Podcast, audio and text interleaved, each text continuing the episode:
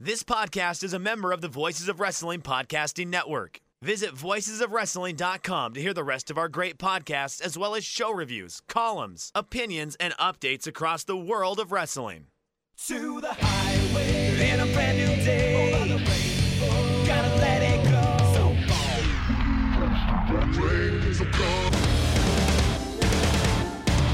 Fast to finger down. Dance tonight together.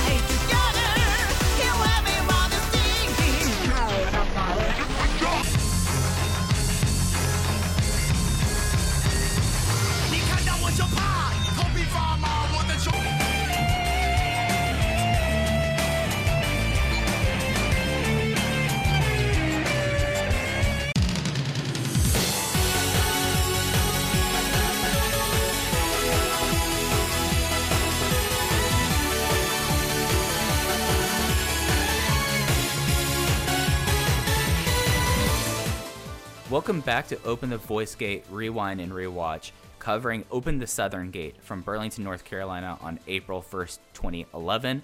We are members of the Voices of Wrestling Podcast Network.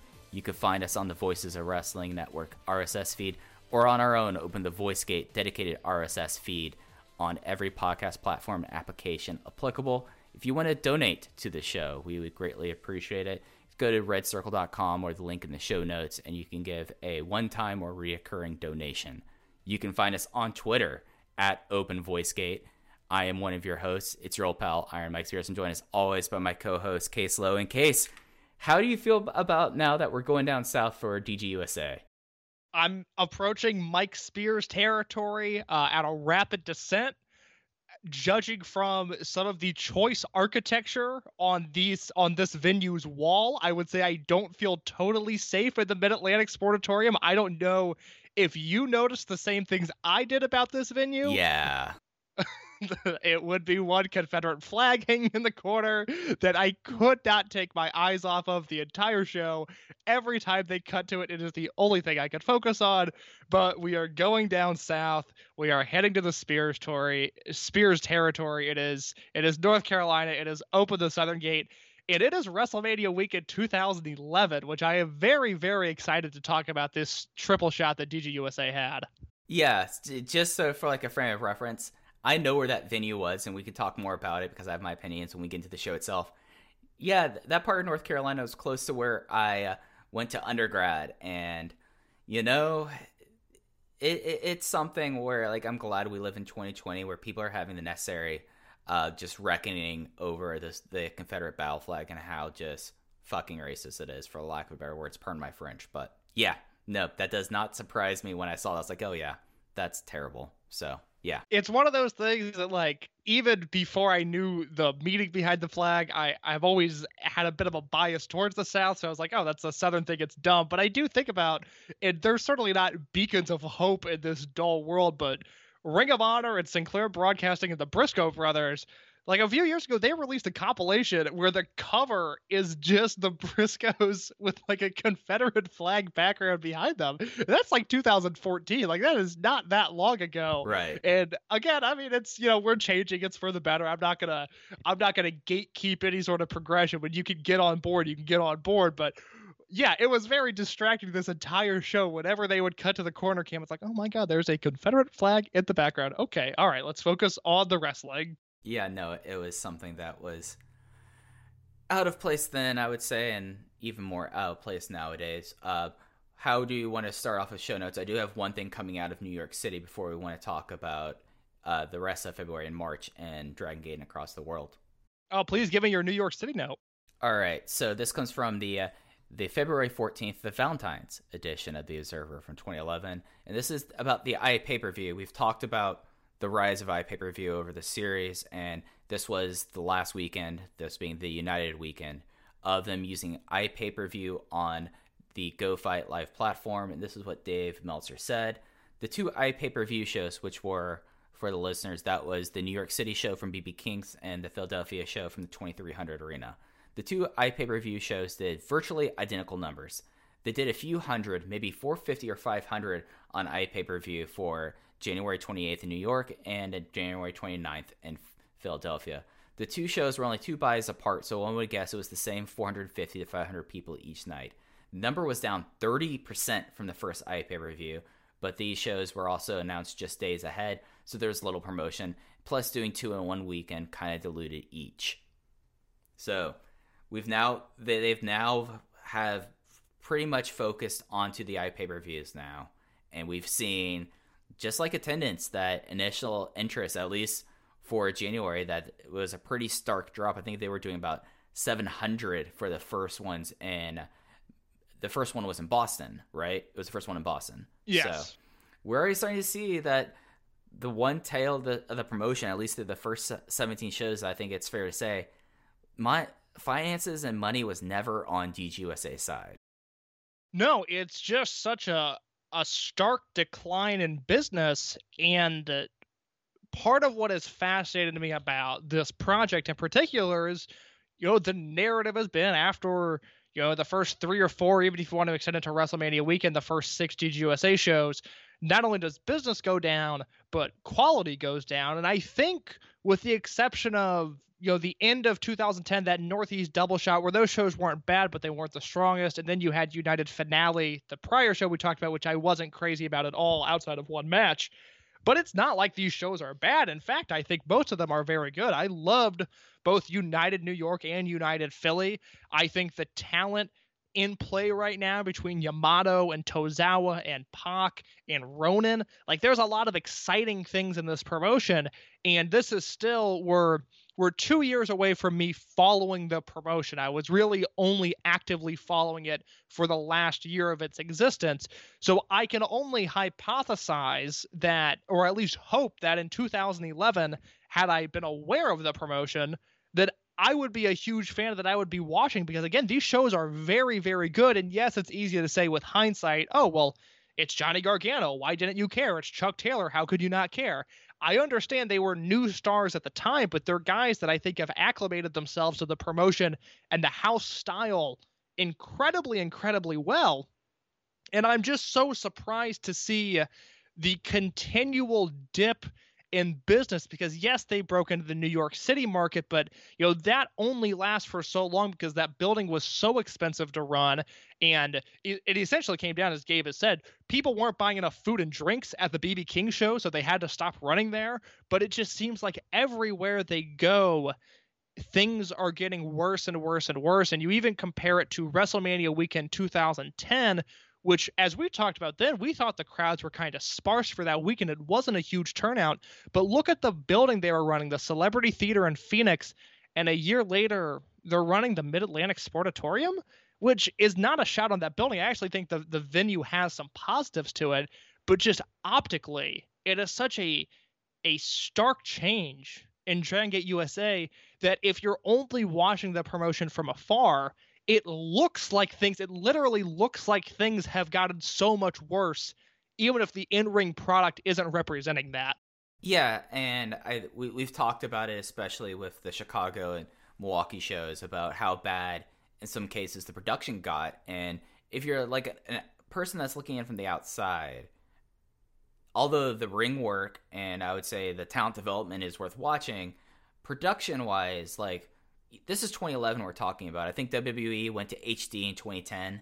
I want to say like like the either big- 2009 or 2010 Right. So it's still recent. Like, but uh, that that's fine for my point. I was going to make. It's about you have these products out there that, in a real lull in wrestling, that was had proper production that looked decent. I mean, TNA, I believe, was soon to go to HD, and of course, Ring of Honor was on HD Net. And then you have this promotion. Like, if you compare them like side by side to an outside observer, you're not going to pick DGUSA. And I feel like that's something that, as like the further we get into this, you kind of see like the same production. It's something I keep on going back to. Is it's something that I don't necessarily think, like production wise, it was made to succeed in that regard. If that makes sense. No, I mean it's something that God, I mean you and I and and Rich Kraetsch of Voices of Wrestling, I mean especially during the FloSlam days, we'd spent so much time talking about, you know, if you put the three of us in that building with with my limited production background and your extensive and Rich's extensive and extensive production background, like we could make these shows look really good. And it's just something that even when Gabe had the financial opportunity to make his shows look major league, he opted for lasers instead, and then seemed to cut corners in every single other aspect of the uh, of the presentation. And we're in 2011. We've talked about on pretty much every episode how you know they're not hitting their attendance goals. iPay per views are down. This weekend is their last televised pay per view. Like it's you know it's understandable to think that there's not a ton of cash flow coming in, but this is 2011 and YouTube has been around and digital marketing is a thing at this point, and it was just something that they were never able to capitalize on. I mean, Gabe doesn't go to HD until the beginning of 2014. So we get the last four Dragon Gate USA shows in HD, but there's approximately, I believe, one Dragon Gate talent on those shows combined. I believe it's just Yosuke Santa Maria. So uh, Gabe is is dealt a bad hand. Yes, I mean you know it, it's calmed down a little bit, but we'll talk about it in, in future episodes of the talent turnover that comes out of this weekend obviously the first six months of the promotion are all Gabe building up these American stars and then the American stars leaving. I understand that he was dealt some bad hands, but he's just not making it any better on himself. Yeah, and I think that's it, I think it's that's like an important point to come back to. Like there were all these environmental factors, but there are things that I mean, hey, we should we should talk to Craig and say, hey, how about we, we put ourselves out there. You pay us a block amount of money, and we'll make your shows not look like shit. You'd be surprised what you can do with with good scrims and actual lighting things while making things sound great. You know, it, Mike, I'm a really good employee. I take direction really well. If you and Rich tell me how to make a professional wrestling venue look nice, it is going to look damn good by the time I'm done. I just need the direction. I mean, here we go. This is what we're doing here. We're we're playing out future businesses here as we're watching one business slowly, slowly slide into irrelevancy. If we don't learn from history, we're doomed to repeat it. We are learning from the cardinal sins of Dragon Gate USA in order to start our own wrestling promotion. That is the point of this podcast. And I will say this for our wrap up: there is a new cardinal sin that I have for the show that we will talk about as we get into it. So that was it from at least notes coming out of United Week. In case you want to take us around the world. Yes, uh, indeed. We're going to go to the Dragon Gate USA Newswire for our first bit of timeline stuff, and then we will go abroad to Japan to cover everything that happened between uh, the end of February and the beginning of April because it is a lot in a one month span. But we do have to go back to December 10th, 2010, when Gabe announces that Dragon USA is pleased to announce that we are heading to North Carolina on uh, Friday night, April 1st at the Mid Atlantic Sportatorium. You will see DGUSA live. We look forward to carrying on the tradition of great pro wrestling by presenting something completely new in North Carolina. And then after the United weekend, January 31st, we get uh, the major players of the weekend. The first talent that is announced, and it is the Open, the Freedom Gate champion Yamato. It is the Open, the United Gate uh, champions Masato Yoshino and Pac. It is CIMA and Naruki Doi of Blood Warriors, Ronin of Chuck Taylor, Johnny Gargano, and Rich Swann, Akira Tozawa, and a man who is not on this show, but is a featured player on the Atlanta shows. Stalker Ichikawa makes his Dragon Gate USA debut. From there, we go to February 2nd when Gabe announces the first ever stable shootout is coming to Burlington, North Carolina on April 1st. The stable shootout will pit Blood Warriors of CIMA, Naruki Doi, and Ricochet versus Ronin of Chuck Taylor, Johnny Gargano, and Rich Swann. Each team will get to put the other team through a series of challenge matches, and the three matches are this. Now, Mike, I will read you what Gabe typed verbatim, Mhm. and then we can analyze it from here, okay? All right, let's number go. one, yes, number one, a one-on-one battle between one member of each stable. Simple enough. Sure. Number yes. Number two, a dream partner tag team match, but you must pick someone from outside your stable. I understand that. yeah. Yeah, not complicated there. Number three, this is actually two matches. Each stable will get to book a member of the opposing team against any available opponents. Mike, I watched this show and then did these notes, and I did not know what Gabe meant until I actually looked back at the card. Number three, this is actually two matches. Why not just say it's a four match series then, Gabe? Why would you do this? I mean, this is like Gabe at like his peak Gabe. He was feeling himself with this idea. Like, can't you see him getting into MailChimp or whatever he used for that time? Going like, all right, I have to tell him this awesome idea. It's a stable shootout. The first one, one on one. All right, Gabe, we're with you there. Number two, dream partners be able to pick from out outside your stable. Okay, that's gonna be interesting there. Like, like you can see like a what was a first time matchup. All right, let's go with this. Number three. This is actually two matches, and it's a uh, you select opponent match. What the fuck, Gabe Sapolsky? It's just it's the most roundabout way to get to such a simple concept where he says the three matches are and then follows that up after two matches with well there's actually two matches.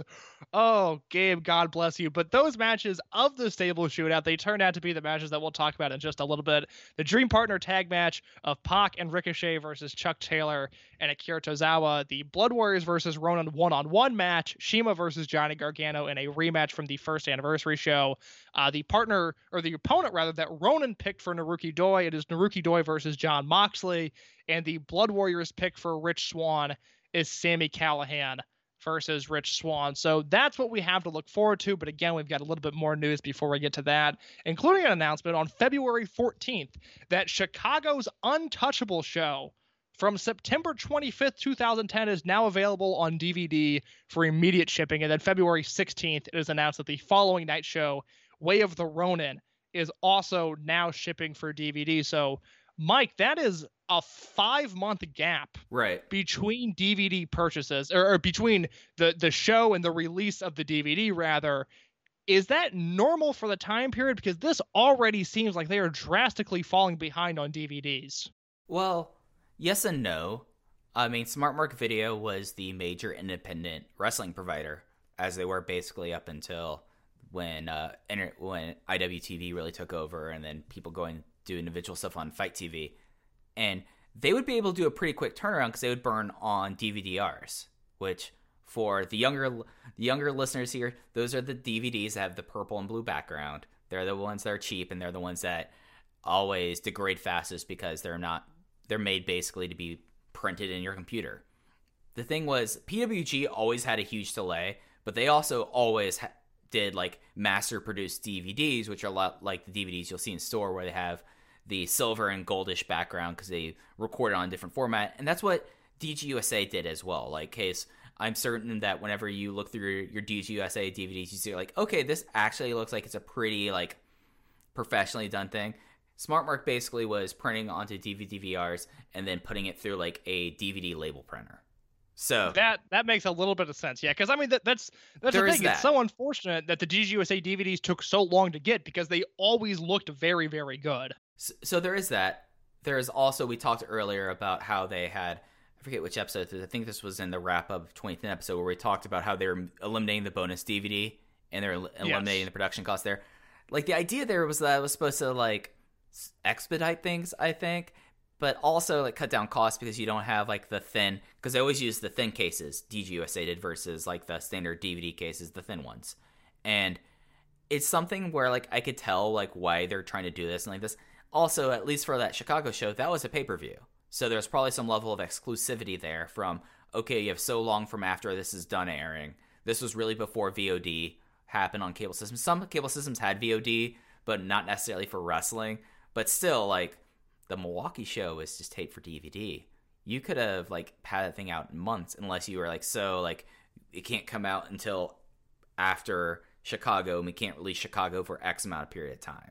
So those are my two guesses about this. I know for certain the DVD mastering process was is a more intensive and more expensive deal versus DVD VRs. But there also might be a pay per view component that had them do that as well. But this will be something we'll be talking about for the remainder of the series because, as Kay said, we're coming up on the end of their deal with G Funk and terrestrial pay per view. Yeah, and I, I I could be wrong, but off the top of my head, I believe there are Dragon Gate USA shows that were just never released on DVD because at one point they fell so far behind, and then Gabe's logic when he rebooted Evolve in 2014 was forget all the shows we missed. We're starting with DVD production on these shows now, and just uh, there's an entire year of shows. I think, and uh, again, we'll talk about when we get to it, but I think the WrestleMania weekend 2013 shows and Mercury Rising, which had the Shingo Tozawa match where everybody watched from the corner because they were afraid they were going to miss WrestleMania. Um, I think that's the last DGUSA show on DVD. I don't believe the last eight shows actually made it to press. I think they just exist digitally, which is hard to believe. But we'll cross that bridge when we come to it. We do have an update on Chikara, as on February 21st, Gabe announces Chikara Sekigun has disbanded. The doors open for the unit to return down the road. The relationship with Chikara and DGUSA remains strong. Mike Quackenbush sent us this statement. And this is, I will not do a Mike Quackenbush impression, but just have in mind his apology video as I read this quote. It is with a heavy heart that I must take a leave of absence from Dragon Gate USA. As half of the Chikara Tag Team Champions with Jigsaw, my focus and concentration must go in that direction. My changing focus, however, does not indicate the end of a partnership between Dragon Gate and Chikara, simply a new phase of its evolution. So, Mike Quackenbush uh, dominating the PR game since 2011. Mike, do you have any sad feelings on Chikara going away?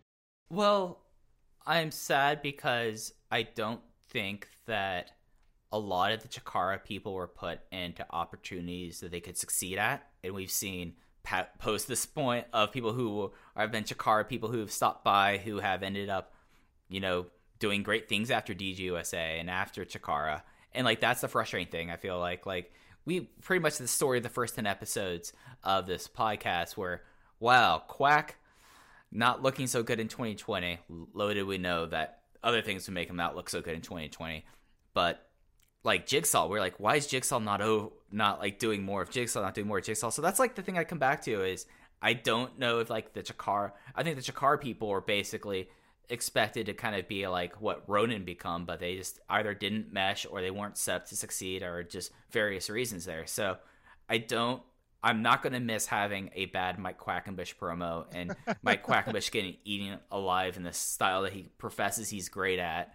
But then someone who actually like trained in the cell, not just on seminars, came and ate his lunch. So I feel bad. I, w- I wish we had more Jigsaw.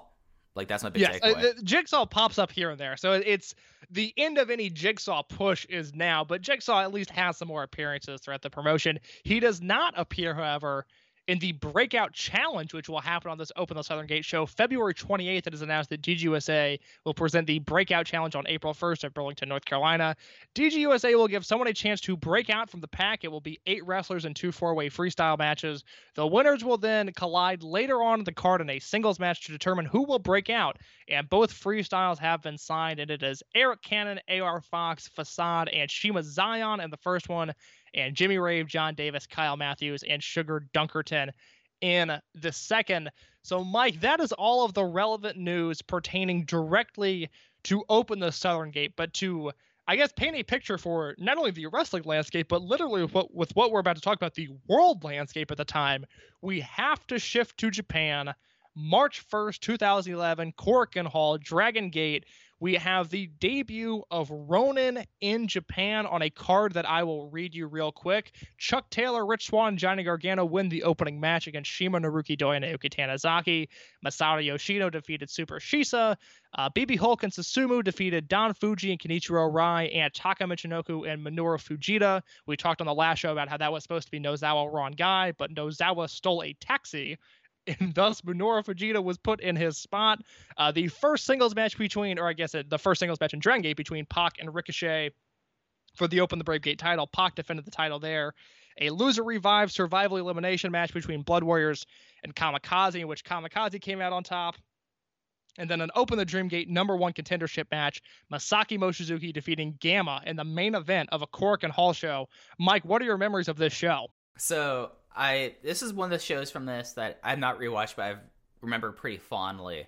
Uh, the Ronin entrance was very kind of like we'll, talk a little bit in a couple minutes more about Ronin side in Japan, but it was like such like a thing at that time, like seeing Chuck Taylor, Johnny Gargano, and Rich Swann like being brought in and being brought into a force. I mean, beating CIMA Naruki Doi and Naoki Tanizaki is a pretty strong feat for like them. So at least you could tell that that was a big thing. I remember the Yoshino and Shisa match not being what I was hoping for. I think that that match. That's a shame because that match looks really fun on paper. Yeah, yeah. Uh, uh, the Brave Gate match. I mean, they would do better. I would, I believe, but that was a fun match between Pac and Ricochet. Like the big match that takeaway that like the best match in the show. And it's a format that Dragon Gate doesn't do very often. Was the uh, eight man tag team loser revives survival elimination match, which we're going to get to a period where we're going to have to explain a lot of different elimination matches case just explain what's going on in japan and it's just like a cool format basically you as long as you still had one person in the match you would ha- be able to like get someone back who eliminated.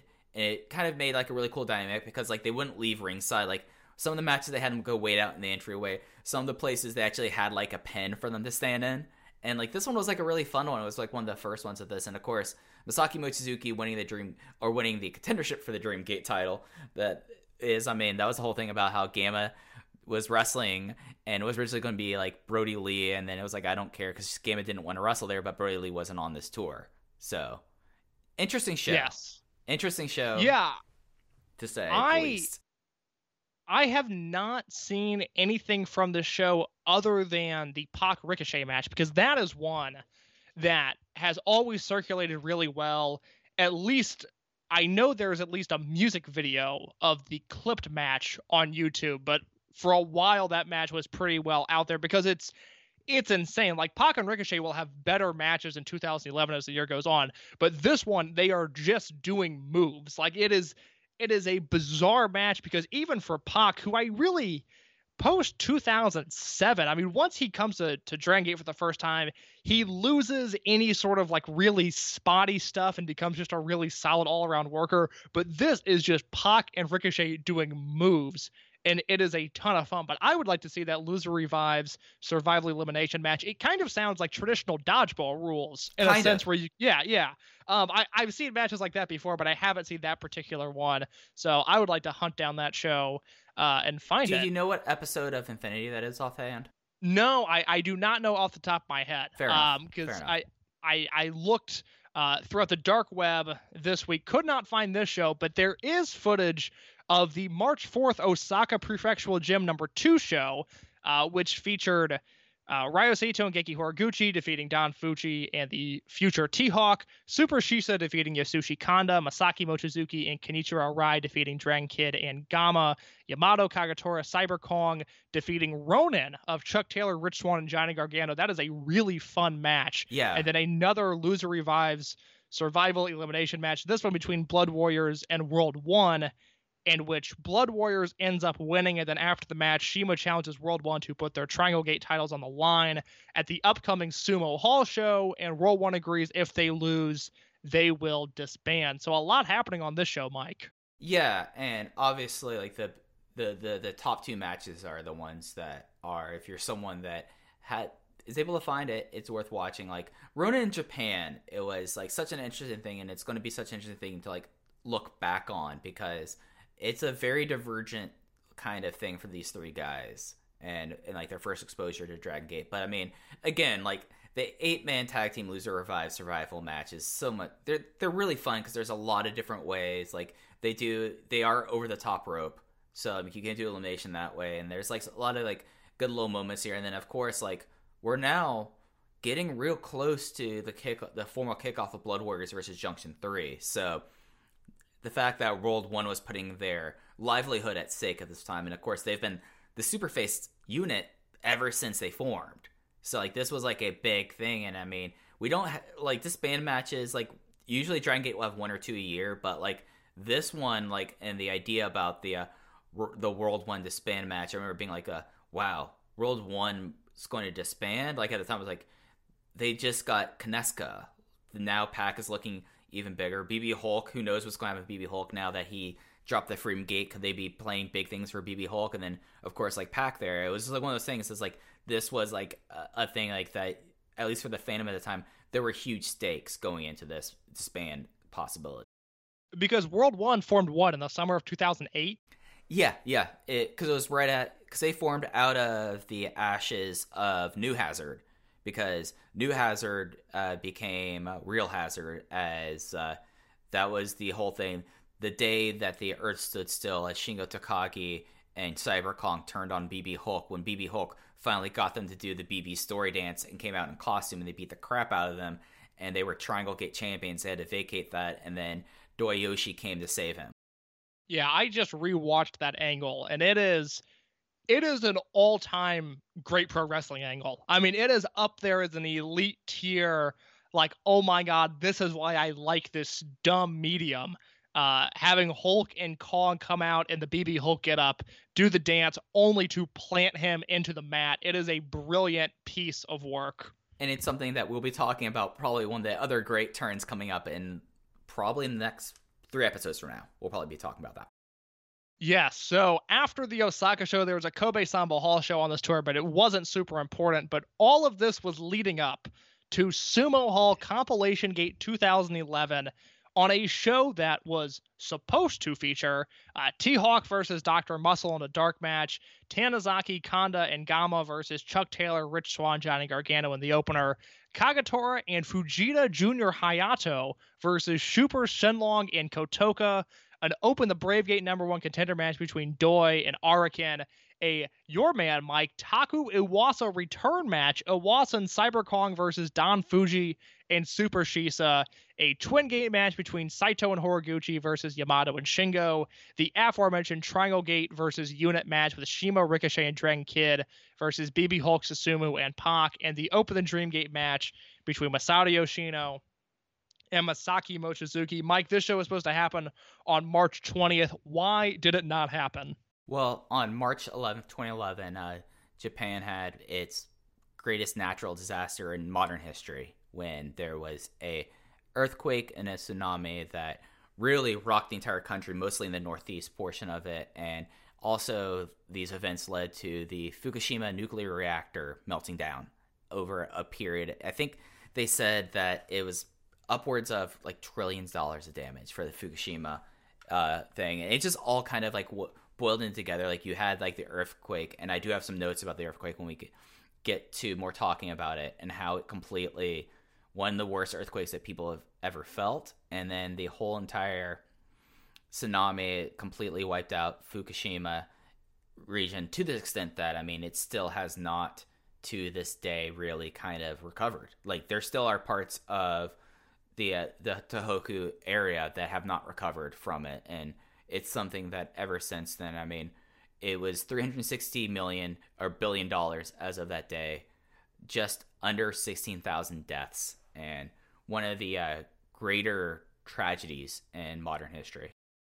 Yeah, it's something that I certainly remember paying attention to at the time. It's just given my age, and this was 2011, so I was, I was 12 years old at the time, and it's certainly something that I have memories of. And I went back and watched some footage of the disaster today before we started recording, and it it's it was even worse than I remember. Quite honestly, I mean, I, some of the videos I saw were just uh, just unbelievably cruel and just terrible.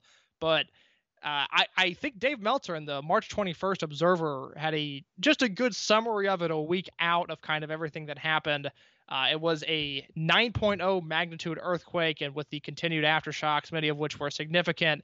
Uh, then the fear of the radiation link, Dave writes, has threatened life as they know it in parts of the country. While there are those that have noted some of the U.S. coverage has been overblown, as much of the country in the south and west may have been shaken up by the big earthquake and to a lesser extent the tremors, but were not seriously harmed. Numerous shows were canceled, but it appears nobody within the pro wrestling or MMA community was injured or killed, partially due to luck.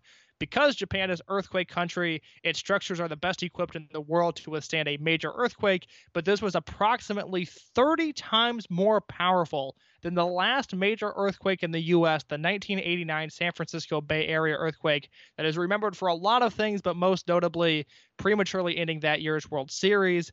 Because of structural damage to Korakuen Hall in Tokyo, the center of activity for many wrestling, boxing, and MMA groups, a number of events have been canceled, including a women's boxing show with three world championship matches on March 12th and a men's boxing show on March 14th. Yeah, this was I the the thing about the the Bay Area earthquake there and it being 30 times more powerful than that earthquake is terrifying to think about. Well, and this is one of the things that, as Dave is someone that's kind of hit and miss in recent years about uh, cultural issues and global issues, I feel like that this is actually some of Dave's strongest reporting was done during this. I mean, he was able to interview someone like Aaron Aguilera, who was on tour for All Japan, or he was able to like take these notes. We had an interview elsewhere where Aaron Aguilera is from Southern California, and he was like, "This is he know this is a quote that he said from this." But it didn't stop shaking, and the guy next to me were saying we're in the earthquake. Being from California, and by the way, he was in All Japan. They were tou- touring that region when this happened, so they were close to what happened, and they were in their tour bus. He said, "Being from California, with all the earthquakes I've been through, I kind of knew what to expect." but it wouldn't stop and it kept getting worse and worse. It's hard to believe, but the bus almost tipped over. I can't believe it didn't. That's how violent the shaking had gotten. The thing was scariest though is that the shaking did not stop for four minutes. It was 10 times, 20 times, maybe even 100 times worse than any earthquake I felt back home. The fury was unbelievable. I was thinking that was it.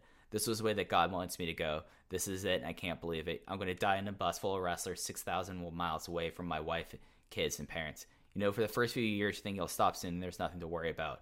I've been through these before. We've been fine. Then, when it doesn't quit, and you watch some of the guys get up out of their seats and start freaking out, you start saying your prayers, preparing may, maybe to die. So, it is something that left a mark on someone like Aaron Aguilera, who was there, and it's something that I mean.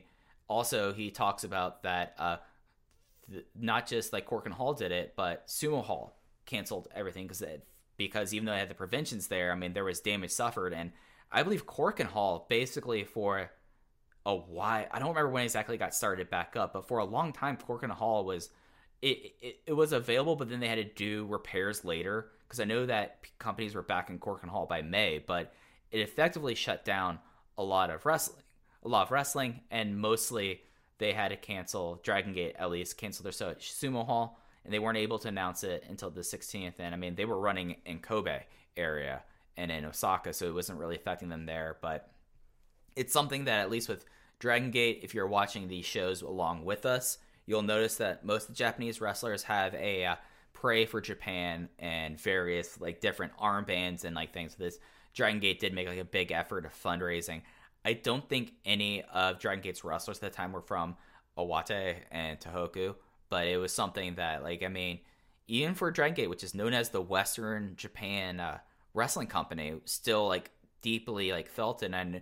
And I remember like stuff with like Akira Tozawa when he were like returned, he like had a part of like the pray he adapted the pray for Japan stuff kind of like to like pray for me because I know that it was something that shook him up really well far really well. I mean, this is a guy who was on excursion in America and you have to basically hope to get in contact with people. And like one of the big people that kind of became a figure in this was Jinsei Shinzaki because for a while people were worried about him because he's kind of like the big boss of that area and he owned like ramen restaurants and he was also involved in Sendai Girls, and he basically got to a point where he immediately was like, "I need to help," and he was living in his car basically because he was driving to pick up his ingredients from his for his ramen restaurant and then providing ramen for people. And he was like, "It's just easier for me to sleep in my car."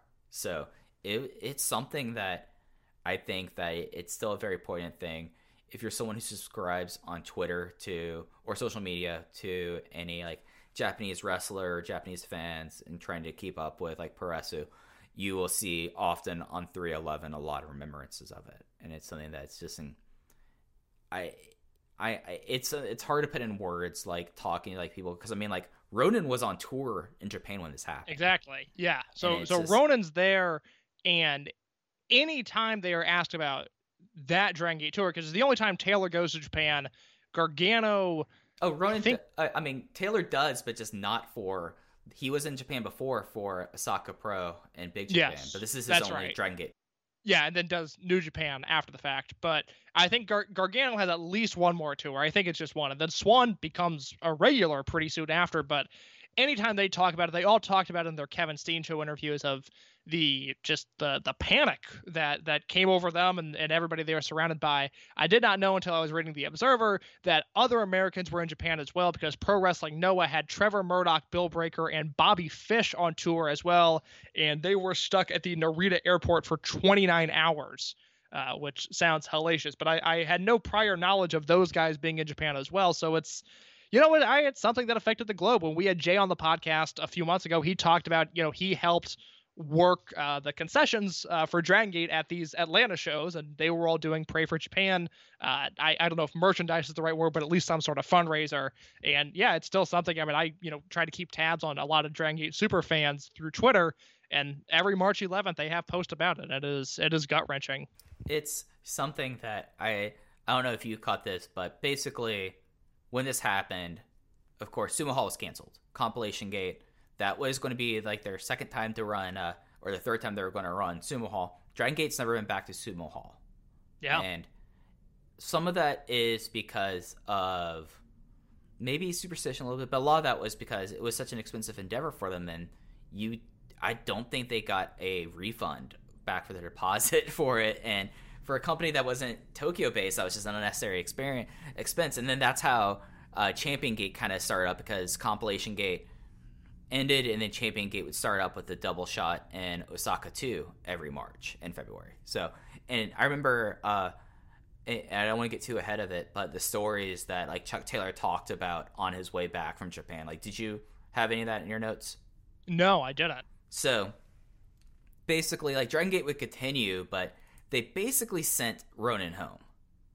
And like, I believe I, I'm just going to check on Cage Match to see how much longer they wrestled there, but they pretty much like because the big thing was they were going to be there for three weeks, but specifically they were going to be there for the Sumo Hall show, and they stuck around for another like few days, and then they pretty much were like, oh no, you need well, because that's when the situation got much worse. Fukushima, the nuclear reactor kind of fail it started to leak and break down, and they're like, uh, we're going to send you home, and they they talked about being like, we got sent to the airport with like plane. And, and we got our plane tickets, but our plane tickets weren't for like 24 hours but like we couldn't go back because they were all trying to take care of stuff like there, but we had to go home. And Chuck Taylor talked about like, yeah, no, we we hung out. I think it was like in the Narita airport for like a full day after I think their last show they did was in Yamaguchi, and then they before they went home. So it's something that you know kind of changed a lot of what I imagined the plans were for Ronin, what the plans were for both all three of these guys in Japan, because as you said, Rich Swann ends up becoming a regular there for the next two to three years. Uh, Johnny Gargano would be back, but this was it for Chuck Taylor in Japan, at least for Dragon Gate.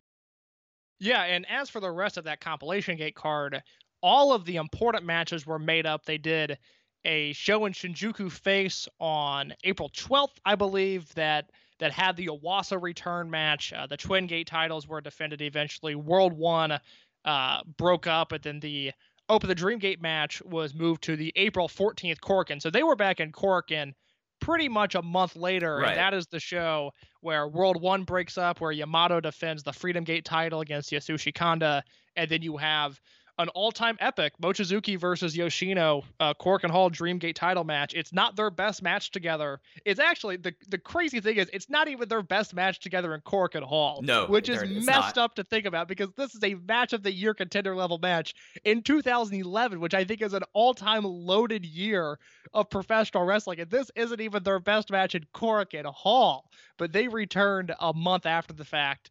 And, you know, it was business as usual from that point. You know, Iwasa's back in the fold in Japan at that point. He obviously never comes over for Dragon Gate USA. But, you know, yeah, it completely changed things. It, it's just, uh, we don't know what that compilation gate show c- would have been. We don't know how it would have affected business, what angles would have occurred there. We know Shinjiro Otani was supposed to be the second for Masaki Mochizuki in that title match, but after the show was canceled, he couldn't make the Korakuen Hall date, so he worked the Shinjuku Face show instead. So just all sorts of minor ramifications, but we don't know what the major stuff could have been. Uh, but Mike, those are all of the notes I have. Sans one thing that happened on the night of Open the Southern Gate. Are you ready to hear about the CWF Mid Atlantic card? I, I'm just doing one last scan over everything just to make sure that I'm not forgetting anything really. Um, no, uh, I don't really have too much there. I think Otani had something with Daichi Hashimoto that night, and that's why he didn't do that. by the way. Yes, which Just we will a talk about in a in a future episode. A lot of Daichi Hashimoto talk coming your way. Yeah, no. Uh, one thing is the Shinjuku Face show, and I was trying to look up to see if I got the exact quote. I believe that was a benefit show that they Yes, ran. yeah, it was. Yeah. So what? Please lay it on me, case. I want to know about CWF Mid Atlantic. Yes, uh, at one point the most prestigious independent wrestling, uh, wrestling promotion in the United States. Uh, but 2011 CW, CWF Mid Atlantic, this happened right before Open the Southern Gate in the same building. A show that featured the opening match of Nick Richards defeating Trevor Lee in the opening match. Uh, this is three years before Trevor Lee broke out at all. He is an unknown at this point. We also have a match between Lee Valiant and Chase Dakota, a CWF Mid Atlantic Tag Team title match as Chiva Kid, who, Mike, do you know who Chiva Kid is? I don't want to be accused of unmasking him, but he has specifically like similar build to one Andrew Everett. Yes, uh, someone that pops up on Dragon Gate USA shows a few years from now. Very similar build to Andrew Everett and his partner Kamikaze Kid. They fall to the VA bombers of Jason Blade and Adam Page. And then your main event match, Shane Helms defends the PWI International Heavyweight title against Rick Converse. Or I guess he wins the title, rather. So a four match show with Trevor Lee, Adam Page, Chiva Kid, and Shane Helms. God bless Southern Independent Professional Wrestling, Mike. Rick Converse was kind of the dawn of the Carolinas at that time. Like the- Someone I was unfamiliar with, but I'm sure he, uh, you know, it looks like he worked Omega at CWF Mid Atlantic Right, right. at PWX. He hits the high spots for me. Yeah, Yeah. no, he's he's exactly what I'd hope he'd be. Yeah, yeah, no. I mean, so I guess this is the part where I can talk about this. Like, I went to college in the next town over. Uh, I did not know CWF Mid Atlantic existed until I think it was my senior year of college or my super senior year. Yeah, I did a victory lap. Uh, but uh, I took time off though. But just, just one last stroll through campus, fist high in the air. Like, yeah, this is my place. uh, uh, did you want to get into a bit of Mike Spears lore for a second? I would love to. You're a man of mystery. We've podcasted together uh, for hours and hours and hours, and I still know very little about you. I, I I mean I like being able to drop in nuggets of like little Spears facts here. So here's one. I Give me a hashtag Spears fact. hashtag Spears fact. So when I did my victory lap, I planned it in such a way that I only had classes on Tuesday and Thursday. Something that I highly encourage anyone to do if you can, because in the classes I took in my last semester were a intro to Buddhism.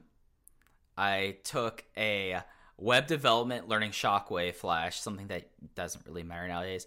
And then I took an online course for uh, futurism, talking about like the idea of futurism and the singularity. This is a fascinating schedule. It is actually a little similar to my, at least my schedule, where I Okay. only have classes Monday and Tuesday. All uh, this upcoming semester, and all of my classes are online. Now that is not school wide at least yet, but I scheduled classes in March. And uh, even then, I was like, you know what? I don't think we're going to have this under control by September. Let me schedule classes that could adapt to an online learning environment. And that is what I did. So I, you know, course structure, they're uh, different than yours. Although Intro to Buddhism does sound very interesting. Uh, but yeah, no, uh, two days of classes a week, I will take that. I, that sounds very nice. I'm looking forward to that on my end. But it, yeah, no, it's the way to go. I also have a minor in religion, which I kind of lucked into. I was like, oh, I, I need to take one world religion and then one book about the or one class about the New Testament, and I got a minor. So I was like, okay, fine, whatever. I was done with all my uh, my major stuff. Uh, the thing about CWF, like, it was like in a place that I would have gone to CWF Mid Atlantic shows if I knew they existed when I was in college. I did not know they existed until one night. Uh, I was at IHOP with friends, and and walked in Ricky Morton, and I was just like, there was only like one of my friends there that was like a wrestling fan to my level. And so like everyone else was like, Mike, why are you craning your neck like that? And I was like, uh, this isn't going to matter anything to you, but I need to go and text this person. And of course, you go pull out like this was pre iPhone, pull out your your Nokia and you're like your text. I should have I had like a slide out keyboard that time. Yeah. Oh, yeah. No, I, I look, I, I had a few slide out keyboard phones in my day. Sure, Okay, I'm sure. not that young. I have, I have done the the three push to get the S. I know all about the slide out keyboard. Yeah, so so I that was like there, and then I was like, why is Ricky Morton in town? So then I got back to my apartment after that, and I googled uh, Ricky Morton, Burlington, North Carolina, and it ended up that CWF Mid Atlantic was there. And I looked at who all showed up there, and I decided nah. And to this day, one of my smartest wrestling decisions I've ever made is never caring about CWF Mid Atlantic. Could have entered you into a vastly different internet community. I am glad you ended up here, Mike. I am glad you made it out alive. I mean, it's I I could be deeply in the Hales verse. What, what can I say? And I like Dylan Hales. He had a great episode on my Art School Albums Mm. podcast. Uh, good man. But Mike, are you ready to open the Southern Gate? Let's do it. All right, so this was at the CWF Mid Atlantic Sportatorium or Coliseum. Uh, they- they- They've changed it because they've changed venues so many times. Part like, do you remember what they called it? It was the Mid Atlantic Coliseum. Sportatorium. On this, yeah, on this specific show, it's the Sportatorium. Right. All right. So they had basically 200 people there. Uh, we had no pre-show matches as there are no bonus cards because every match is um, is as important as the last. We start off the show with Ronin backstage without Rich Swann. They claim they left Rich Swann in Japan. They said they lost a bunch of matches and they retired Rich Swann, but they found someone else. And then someone came out wearing a, Santo match. I did not. Okama was his name. And they say he was the new member of Ronin. He went back behind like a partition door, unmasked to be Rich Swann, and they were all very angry that Rich Swann came back with them. What did I miss? Who did Rich Swann make mad? He gets buried against Brody Lee on the last show, and now Taylor and Gargano don't like him, and I don't understand it because Rich Swann has been awesome when he's not wrestling Homicide. I feel like Rich Swann really upset someone, and I don't know why. I mean, it's it'll be something to watch about who made people mad on the show because I have some questions. Uh, then the next match is Brody Lee coming out with Blood Warriors. He's mad folks aren't showing them proper respect and that no one can beat them down, no one's staying out plotting. And out comes John Davis to fight him, and that this is the WW. I think it was on FIP, so I won't see WWN. But this is the DGUSA debut of John Davis versus versus Brody Lee with Naruki Doi and Ricochet.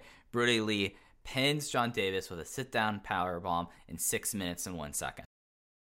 Fun little match. I am very, very curious to see how John Davis's run holds up in Dragon USA because there was a lot of stuff about it that that I've seen that I did not like that I thought was maybe a good idea that was poorly executed and I also think John Davis at least from memory has some really good matches in Dragon Gate USA. Now this the the star rating here will likely do this match an injustice because you know I, I gave it two and three quarter stars not because it's a bad match it just didn't get a ton of time but the the interaction between he and Brody here you almost think like God these guys have a much better match in them because John Davis is coming off of being Adam Pearce's, you know, literal henchman in the Dark City Fight Club and Ring of Honor on the HD Net days, where if Pierce didn't like a dark match that was going on, he would send out Dark City and they would destroy them. John Davis is here. I thought he matched up well against Brody. Brody Lee is someone who, again, I continue to talk about it. I did not realize he could talk the way he did even in Dragon Gate USA, he is in a really valuable role as this American in Blood Warriors because Ricochet, even though he's super over, Ricochet just can't talk. And there have been times where Brody Lee has taken the microphone in these promo segments and has led the angle to where it needs to go. And he's very much a ring general in terms of the angles that are being on display. It's a very interesting role that I, I had no idea that Lee was that apt for such situations at that point in his career, but it's great to see. And I thought this was a fine way to kick off the show. I have no issue with John Davis as of now. I'm someone that, at least when I was watching to it, and it's something that always bothered me was John Davis and DGUSA. I ended up like really liking him post DGUSA, and especially like the later Evolve stuff. I I always kind of joined there, but DGUSA, at least for me at the time, I remember having like almost like a why is John Davis like involved in this? Like it just did not make sense to me. But this was like for like six minutes, they didn't get enough time to really have a full on Hoss battle. But it just was like you could see like John Davis at this time would get much better. I would say like there's some stuff that like you could tell was stuff that was supposed to be like impressive, and you see later from John Davis, and it would be like awesome. Like especially like in in like 2015, 2016 Evolve, but here it just was not necessarily there. Uh, he did get a kick out of the truck stop, which was Brody's finish. Which yes, was yes, he did. It got it got a decent reaction too. I think people picked up on that. Right. Yeah. I went two and a half stars on it. I thought this was a perfectly competent but short opener, and I felt like that this was something that I'm ready for, like in this period, to have my opinion of John Davis completely changed because I was definitely one of the people at the time. I actually got into a uh, Twitter spat a long time ago and different Twitter accounts ago with Gabe Sapolsky over John Davis. So this is something that I am kind of excited to see this, and this is he'll be someone that we'll be talking about through the remainder of DGUSA. So and Yeah, that that is very true. I I guess I did not really think until just now that he stays. He Yes. is on the shows from I here on out pretty much. I he's not on the final two double shots, but I think every other show he's on. And I know there's one match coming up months from now that I I know you and I have a differing opinion on it and I hope that it holds up in my mind the way I think it does and I hope I can change your mind on one particular John Davis match but for a debut to me this was a success Yes, yes, and I know which match we're referring to, and that's the match that I got into a Twitter spat with Gabe Sapolsky about. seven years That, ago. that makes sense. That makes a lot of sense. So after this, uh, Blood Warriors laid out John Davis. Brody keeps uh Brody wants the crowd to applaud for him and thank him, but the crowd was not having it. Like this crowd was it's an interesting crowd because Burlington, North Carolina, I probably should have this up front. It's basically equidistant between uh, Greensboro, North Carolina, and Raleigh, Durham. So like it's like 30 minutes one way, 30 minutes the other. It's like not a bad location. You're trying to get play- people from both places there. I mean, the, the crowd was full. I think it was like 250 normally, and they got 200 in here. And the crowd I thought was pretty good throughout this entire show, which you know, doing a Dragon System show in the middle of Mid Atlantic territory is something.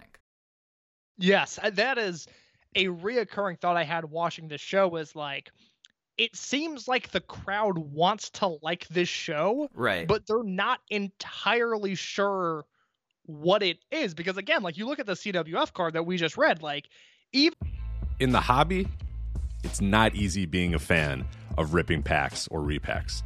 We hype ourselves up thinking "Ah, maybe I can pull a Ken Griffey Jr. rookie card, but with zero transparency on available cards and hit rates, it's all just a shot in the dark. Until now.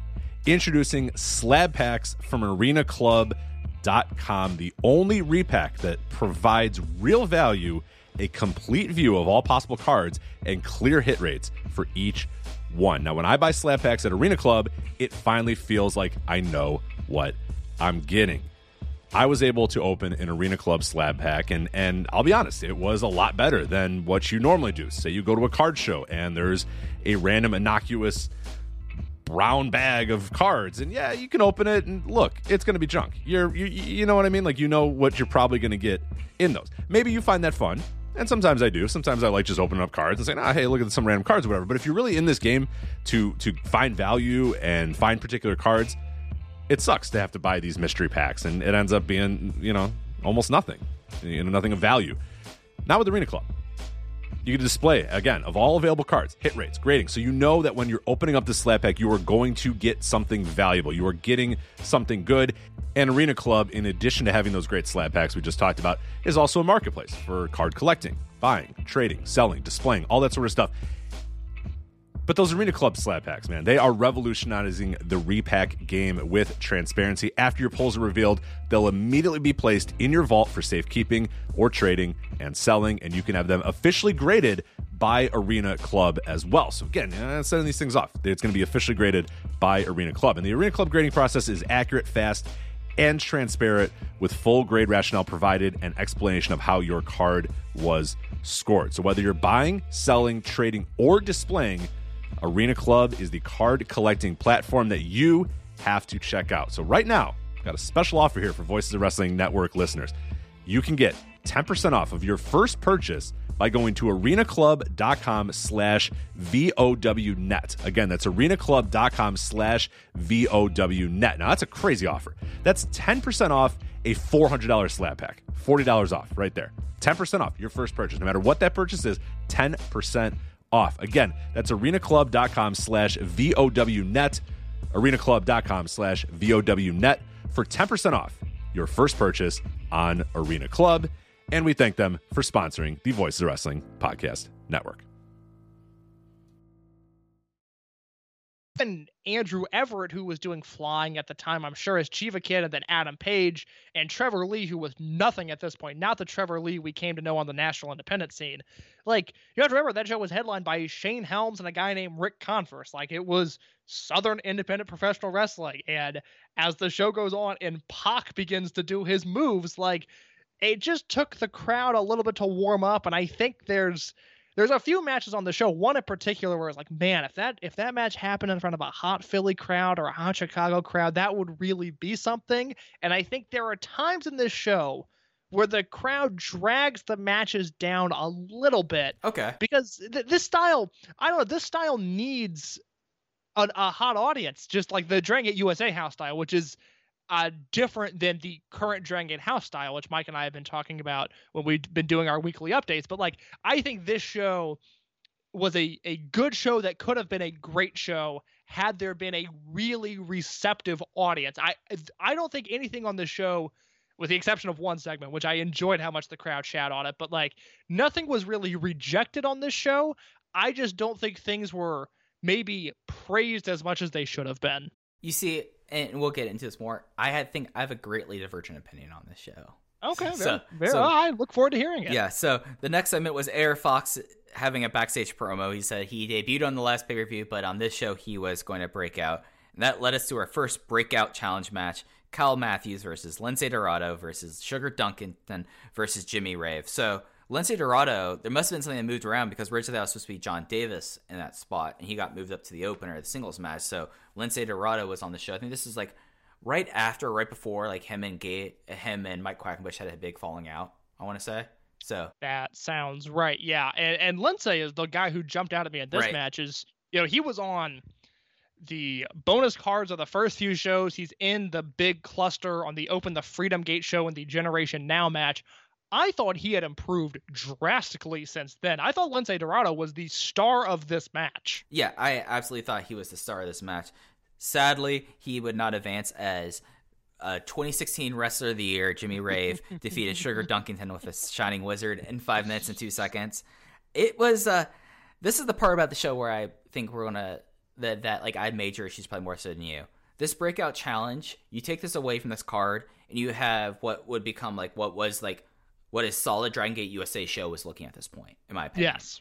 but you had all this you had someone that we're going to talk about in this post match here and then you had like all of this here that just like the non-dragon gate related stuff here that dragged it down such a bit that this is one of my least favorite DGUSA shows because of how badly the stuff dragged it down just because Yeah, I, I think that's entirely fair. Th- This uh, my my issue with the breakout challenge was it's not even that the stuff wasn't great.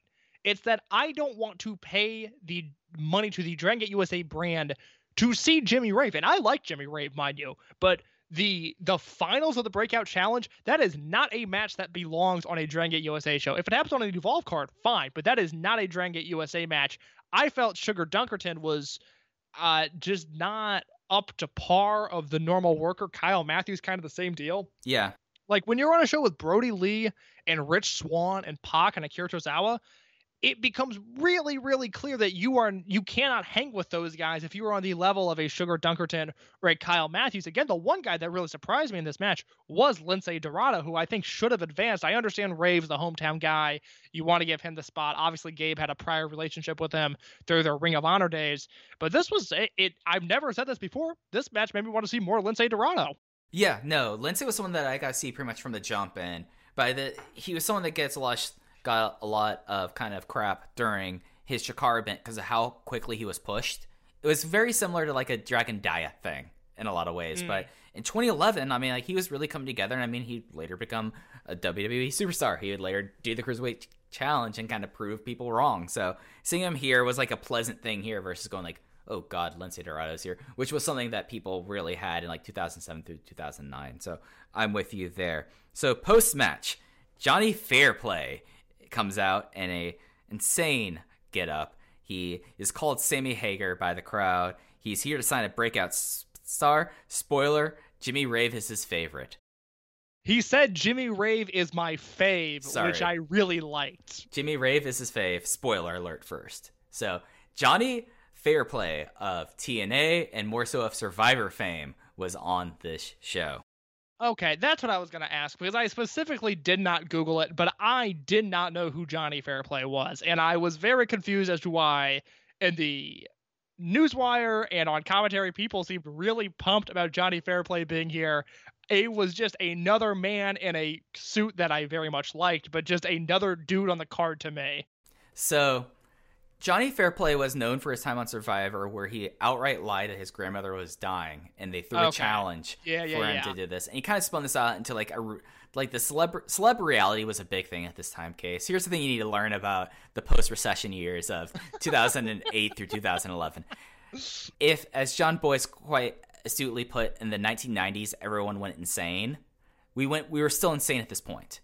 So j- he was a big figure. I remember like he got like six figure deals from Impact, like coming Yeah, out of this. Yeah, that sounds like some, yeah, that sounds right. so like yeah, no, he was a figure, and I mean it just was another thing, not on not on my DGUSA shows. No, no. Why? I just I, again like this segment wasn't even offensively bad. It's just not what I want to see on this Right. show. On again, a show with Pac and Ricochet and Naruki Doi. I don't want Johnny Fairplay in that mix as well. Yep, no. And we would have more of him a little bit later. We had an obnoxious vi- music video. Since this is on iPPV and this was the first show, I believe, on WWN Live, we'll talk more about it as we get into WrestleMania weekend.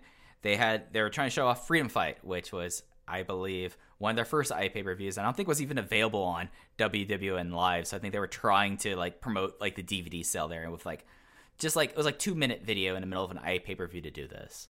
It was a really long promo video, which it didn't have to be. If it was a minute long, it would have been fine. But like you said, it was like two, two and a half minutes long for a show that wasn't that good. I mean, we th- This is not like the China video for WWN Live, but this is kind of the first thing that they had. first. nothing, nothing is like the China video, my friend. Nothing is on that level. After that very awkward music video that would be a precursor of things to come, we had a singles match, the first part of the stable shootout, as Sami Callihan defeated Rich Swann in nine minutes and forty four seconds with the stretch muffler. And we talked about like Rich Swann kind of being a little bit like you could tell like that that that people were like frustrated or something. This match felt like almost like an outright burial of Rich Swann. it I, I don't know if it felt like a burial of Rich Swann as much as it is clear throughout the entire triple shot, the booking of this weekend, that Gabe is all in on Sami Callihan at this point. I think Callihan looked really good in this match. I don't know. I really liked this match. Oh, no, it I did too. starts off it starts off really hot. I think it, it it falls apart a little bit for no particular reason.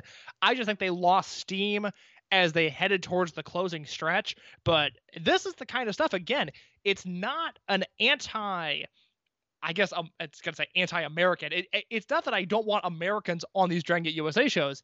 They just need to be on the level of a Rich Swann or a Sami Callihan because right now Callihan's brought it in all of his appearances, and I've said you know Swann has been really really good outside of the homicide match, which was not his fault.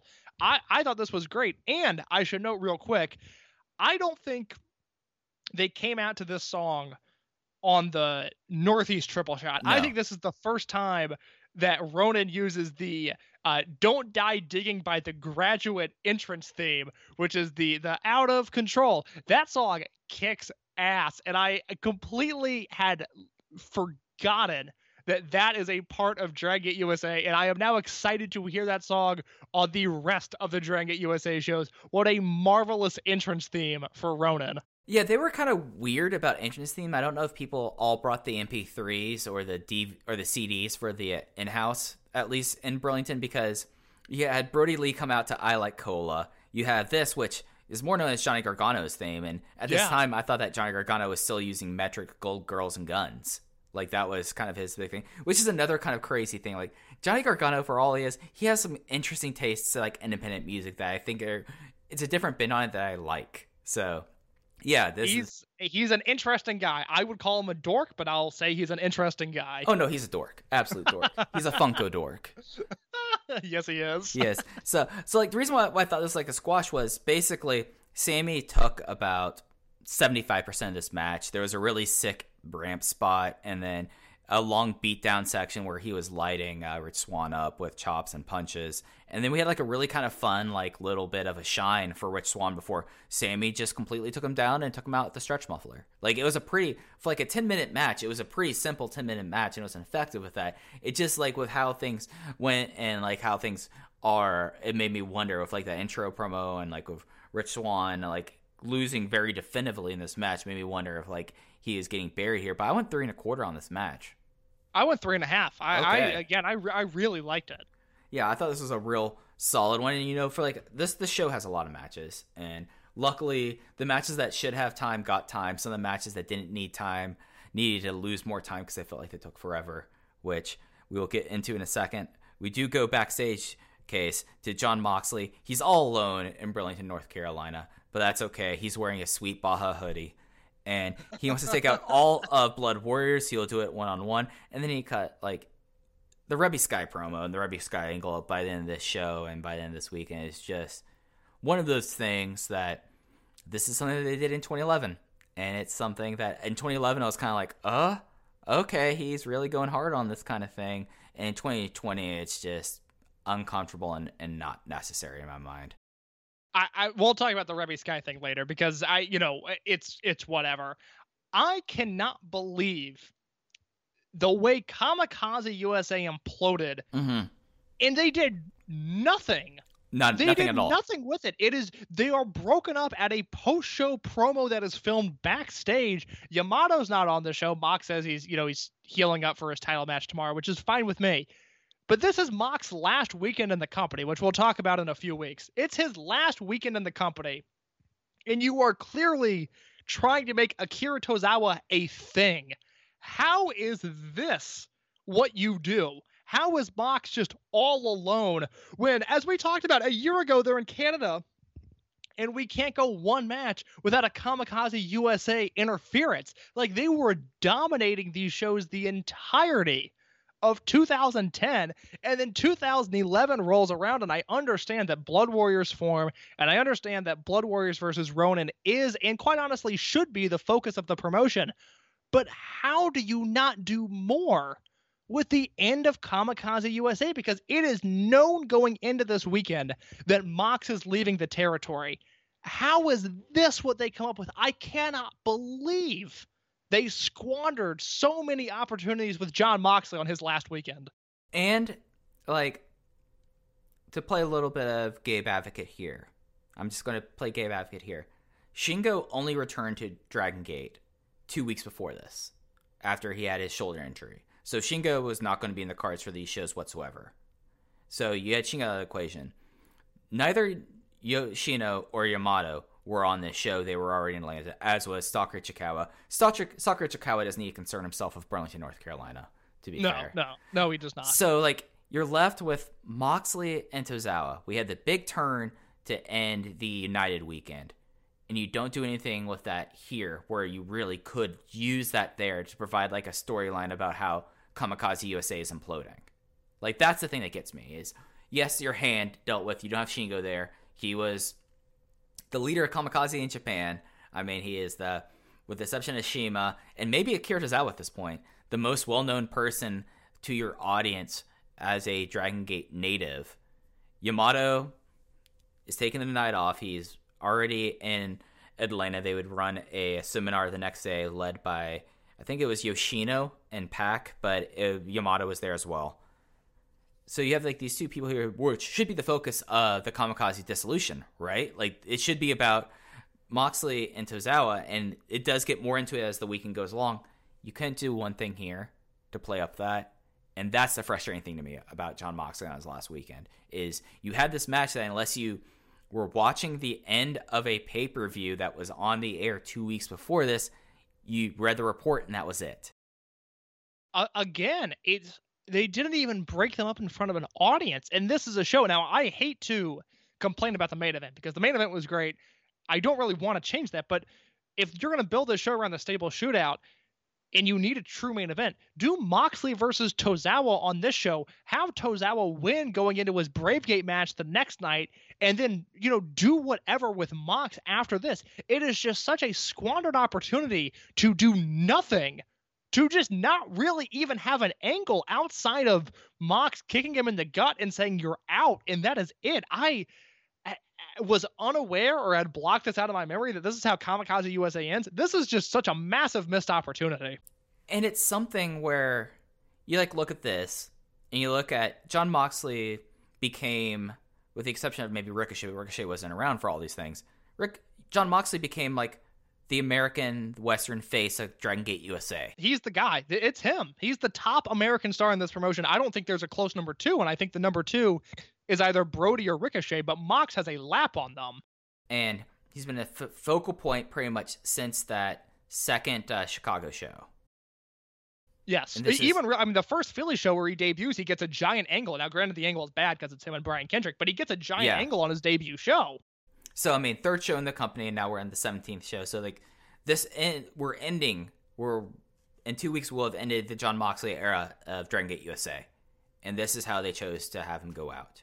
So this was not the Carlson I had put in my head, but this is definitely something to be noted that this is such a lost opportunity here to make it feel more impactful, especially in comparison to how there would be farewells in the future. I I will I will give it the I'll I'll let it play out because there's two more shows this Right. weekend. Maybe there's stuff I'm forgetting. We'll let it play out. But as of right now, I think it is a horrible, horrible missed opportunity. Absolutely. And something else that was horrible Breakout Challenge Part 2. Arik Cannon versus AR Fox versus Facade versus Shiima Xion. Uh, Arik Cannon won with a brainbuster on Facade in 9 minutes, or 8 minutes 52 seconds. In case, this is my worst match in DGUSA history. One and a oh, quarter oh star. no, no, no! It is not that bad. Oh, I think it's terrible. It is not that bad. No. Now, here's the thing. It's well, it's not it's not worse than the two homicide matches. It's just not because yes, you have facade, which we'll get to. But Shiima Xion, AR Fox, and Arik Cannon, they pulled their weight. Okay, they did all right. This was not a great match by any means, but this was not a a bad match. Okay, it's hard to have a bad match when you have AR Fox, who obviously becomes one of the key players in Dragon Gate USA. You have Arik Cannon, who his big push starts this weekend, and Shiima Xion's a guy who we'll talk about a little bit about a month from now as we get into the next triple shot in the spring and early summer and May, or I think it's early June. He's a guy that doesn't come back to Dragon Gate USA because he gets a really big opportunity. But if he doesn't get that place in TNA, I think he becomes a a guy at least on the undercards of Dragon Gate USA because I think he was talented enough even in 2011 to hang around. The issue in this match is Mike, did you catch Facade's nickname as he was coming to the ring? Oh, he's a suburban terrorist. The suburban terrorist. Mike, what are we doing with our lives? Why is this our hobby that we are breaking down the suburban terrorist? Well, I'm gonna push back first on Shiima Xion. I felt like that he later became a great wrestler, but at this time, not ready for prime time. He, he looked like he was going at a quarter speed with people like AR Fox, who speed shouldn't be an equation. I do think that that opportunity that he gets, that we'll talk about a little bit later, was the best thing that happened to his career. I think he's one of the few people that's actually incredibly benefited from being there. But I felt like that Shiima Xion was underwhelming at best in this. But Facade is I think maybe like homicide, you at least have a reason to book homicide. Facade, I don't believe he was living in the Carolinas. I feel like I'd be able to see someone with with platinum blonde dreadlocks around, being a suburban terrorist and terrorizing people in the night. Which, hey, Larry Legend, you put emphasis on that call, but you didn't like want to like pull Facade over and say you sound like a total dipshit in this intro. And he comes out, he spray paints a, a piece of paper he hands to a fan, and Which is the worst. Which is the worst gimmick. It is the worst Garbage. thing I've ever seen. The, and, it, and he's awful. The, worst the- wrestler in the DGUSA. radical graffitiist. It is terrible. It, you say he's the worst worker in Dragon Gate USA. At this time, I think Yeah. that Homicide, there's at least a reason why you book Homicide in the Northeast. Facade brings something to the table. He ruins this match. I think Shiima Xion didn't do much help either, and I felt bad for AR Fox and Cannon in this thing. It was slow. For an eight minute match, this felt like it was 20 minutes. There was like a weird moonsault that someone missed that went straight into an armbar for whatever reason. It was Shiima Xion missed a moonsault, but he acted like he hit it and went to an armbar. And I just hated my life, case. I hated my life watching this match. Defend this match, please. Push back. I, no, no, no, no, because it's not a great match. It's two and three quarters. Okay, it's not. Two it's and not three one that I- quarters. yes, it's not one that I want to go back and watch. I thought AR Fox and AR Cannon and AR Fox and AR Cannon in particular make this match all right. And again, I like Shiima Xion a little bit more than you. I think he's someone that would have improved if he got more time in Dragon Gate USA. That's Again, fair. That's the fair. issue with this match, the issue with this match is facade. And thank God, thank God, he did not win this match. It was Arik Cannon, not AR Fox, which surprised me. I assumed Fox was going to win this. It's Arik Cannon who comes away with the victory. Do you know that that other nicknames that he's had for Facade are the Neon Ninja, the Bomber, and the Aerosol Assassin? Neon Ninja's not terrible. I don't hate that. All right, his uh finish, signature moves as listed on Cage Match, the Arashikage driver, Hyper Crush on capitals, and the Dreadlock. you know what? Dreadlock is is good. I, I mean, like, I don't hate that. this is a guy who I just like watched this and I'm like, he had to be if he was like the best person from the tryouts, why didn't you pull on Andrew Everett, put him back under the hood, and put him in this match? this I hope this doesn't sound like mean spirited, but Facade has cage match matches going back to 2006. Right? Yeah. And the only match he has in his match guide is a match from July 4th, 2020 on the Game Changer Backyard Show. Oh, I watched that show. It's- yeah. He, there was fire. Again, I'm sure I'm sure he's a nice guy. The spray painting is dumb, stop doing that, but I'm sure he's a nice guy. But I have never seen Facade have a good match. No, no, he's never had a good match, and this sucked. This sucked. It did. It was very it was, it was not great. Again, not great. So after this match, Jimmy Rave said in a very short promo that he'd see Jimmy, that Jimmy Rave would see Eric Kane later, and then we had the second match of the stable shootout as Jon Moxley face off against Naruki Doi, and Naruki Doi won with a Bakatare sliding kick in 10 minutes 53 seconds. In case, this might be one of my favorite Jon Moxley matches in DGUSA. Really, really fun finishing stretch in this match. It's uh, the second singles match Mox has against a Dragon Gate proper guy. He wrestled BB Hulk in Philly a few shows ago. Now he's got Doi. I, it was a, a good match, and then the finishing stretch where uh, Mox hits the Doi fives and then proceeds to slap the shit out of Doi. Doi comes right back. It's a Doi five of his own and then slaps Moxley. Moxley kind of gives in to the slaps, gives him the finger, and then gets his head cleaned off with a Bakatare sliding kick for the win. It's it's a really good match, and the last two minutes are are great. It is it is fun to watch Mox in this environment because the impression I've always got is that he didn't care for the Dragon Gate style. There wasn't enough selling. It was too fast for him. And it makes sense given the fact that he never really worked against Dragon Gate proper talent. But I thought he meshed really well against BB Hulk and Philly, and I thought he looked great against Naruki Doi here. Yeah, uh, I would have to say that Naruki Doi deciding to do a figure four in the Mid Atlantic country and kind of wrestling like a traditional like territories main eventer coming to local talent match because like because at this point Naruki Doi is full on heel and he's just acting like how one would assume a territory champ or like a world champion would be coming to your town facing off against your up and comer and that was kind of the match we had here and I thought it ruled like this is a match that I felt like that the crowd finally started getting into the show in a lot of ways during this match and the final the final stretch was something really special. Like they there was about a good solid 30 seconds of them just slapping the crap out of each other with the heaviest hands in wrestling. Naruki Doi just peppering Jon Moxley and then Moxley going like, "Oh yeah, okay, I'm going to do this for a bit." And I, I have to say I think Moxley was great in this, but I think a lot of this was Naruki Doi deciding to play to Jon Moxley's strengths. I went three and three quarters on this match. I loved it.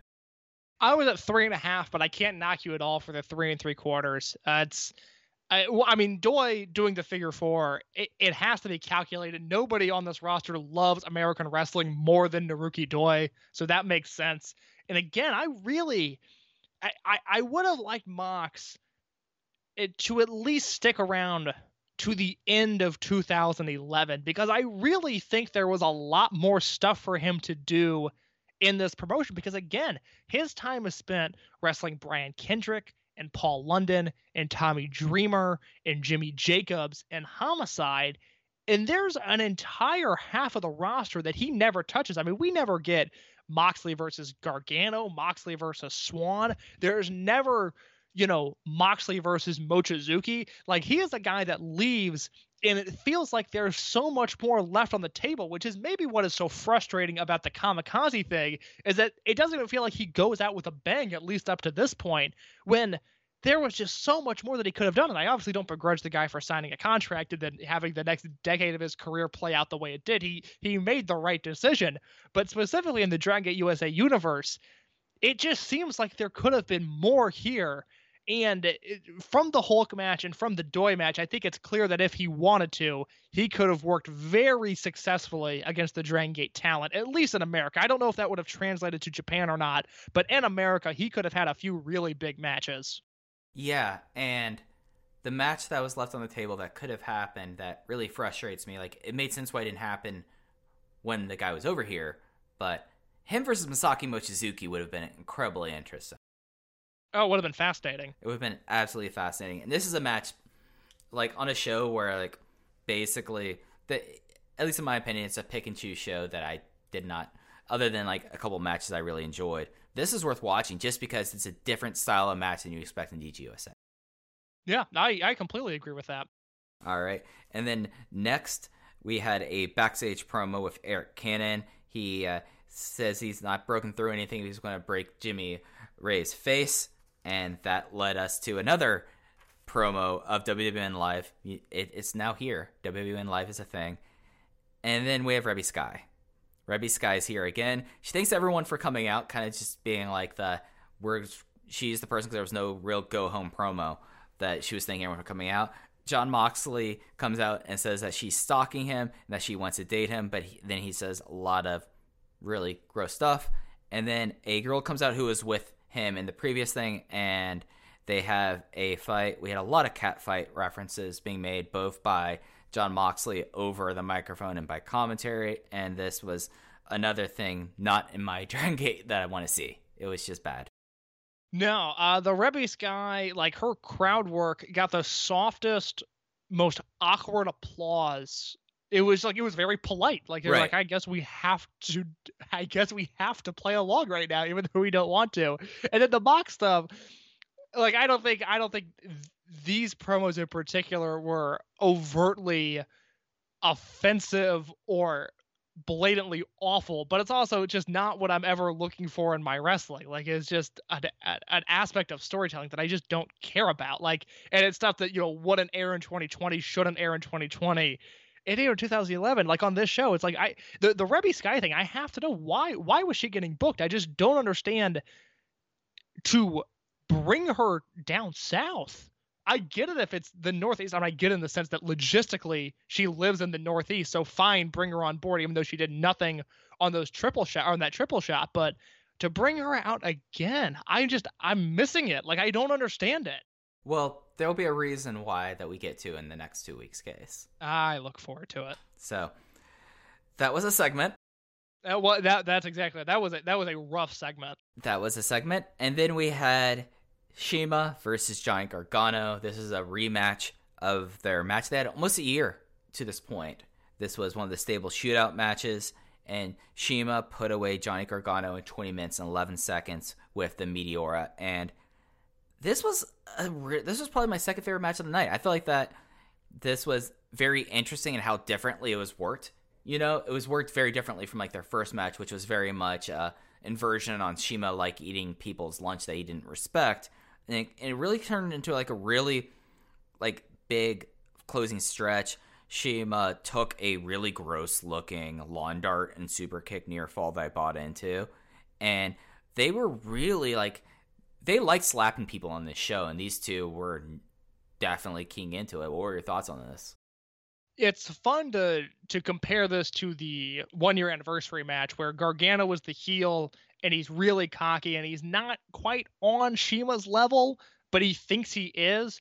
And then here, even though CIMA wins the match, CIMA's working heel, Gargano's the face, and it feels like it's pretty close to a level playing field. And unfortunately, this is the last singles match these two have against one another. They had one more scheduled at the start of 2014, but that never ends up happening because CIMA is injured. So this is it for the CIMA Gargano matches, and it feels like it really feels like there's one or two more left in the tank, just given the way the rest of this promotion plays out. I'm really disappointed we don't get another one of these matches because, yeah, they, they I think they played to the strengths of the venue. Where again, some of the flying didn't totally get over. Some of the flying was sloppy, and I think that just hurts the overall effect that it has. So Gargano and CIMA just kind of kicked the shit out of each other and it was really really fun to watch and gargano kept on surviving and surviving he kicked out of the perfect driver and then the finishing stretch of this match CIMA hits the Schwein the Schwein and right before he goes up for the meteora he just punches gargano in the back of the neck. And it is such a small thing but that is why CIMA is one of the greatest wrestlers of all time. It in that moment, he had been working heel the entire match. But if you had any confusion or reservations about CIMA turning heel and about Blood Warriors dominating this promotion, watching him hit Gargano with his finisher and then punch him so hard in the back of the neck, it was like, oh my god, this is character building. Like I know exactly who this guy is now. And then he flattens Gargano with the Meteora, gets the win. I went three and three quarters. I went four. yeah, I, I I do not begrudge you for that at all. This is something that, and it's nothing you can blame the, the promotion for because you can't you, can't blame people for getting injured, but you really had like this nice storytell that would have been perfect when you would have the ace Johnny Gargano going against uh, CIMA right after his monster reign, right after all the stuff that would that I mean like CIMA's going to be the big figure in both DG USA and DG for like the next until basically when he got pulled from that card, and I don't think he appeared again in Dragon Gate USA before that show. After that show, so like No, he did not. th- that is something that's left on the table that sadly never would come to pass to no fault of anyone's there. But this is such a special thing, and something that I noticed earlier that I have to imagine that these guys were non none to please, especially CIMA. There was two different instances of the, uh, and I don't really like this spot, but it's something that worked here and it did not work earlier. I, I think it was like Kyle Matthews did this spot maybe with a with Lince Dorado or with Sugar Dunkerton, then where they do a super kick that knocks both of them out at the same time. Yeah, there were two of those on this show. I noticed that as well. Okay, cool. And then it happened here, but happened here like right after like this huge like 15 minutes in the match. These two guys are tired. They've been at each other's throats now for a quarter of an hour. And then like they're, they're going last gasp doing this and then they do the knockout kick there that worked perfectly here. And it went right into the closing stretch that I, I gotta wonder if like backstage, like going over the monitor when this happened, like I can see Sh- Shiima like shake his head and be like, not so good. And then like this, because I, feel like that was like a crucial moment in this match that was kind of hurt by the fact that you had it happen in a nothing four way earlier. I, I, Mike, I completely agree. That's something I glossed over in my notes that I, I, I should have brought up, but you're right because I think the double super kick and the four way looks pretty bad. I think they nailed it here because it's, you know, I think about the modern wrestling landscape, and again, we haven't seen Shiima work a match since April 1st, and we're recording this in mid July. And I think you just kind of forget how good this guy is. And this Gargano match is just another one where it's like, holy shit, he's got this in his catalog, and this is not in the the upper echelon of Shiima matches. You know, this isn't probably one of his 100 best singles matches, and and he's got this out there. He is just a master of the craft. Yeah. And then we had another awkward music video. This time it was for United NYC, which I guess they really were getting over the whole entire thing from uh, f- from going to WN Live. But it was like another two minute video.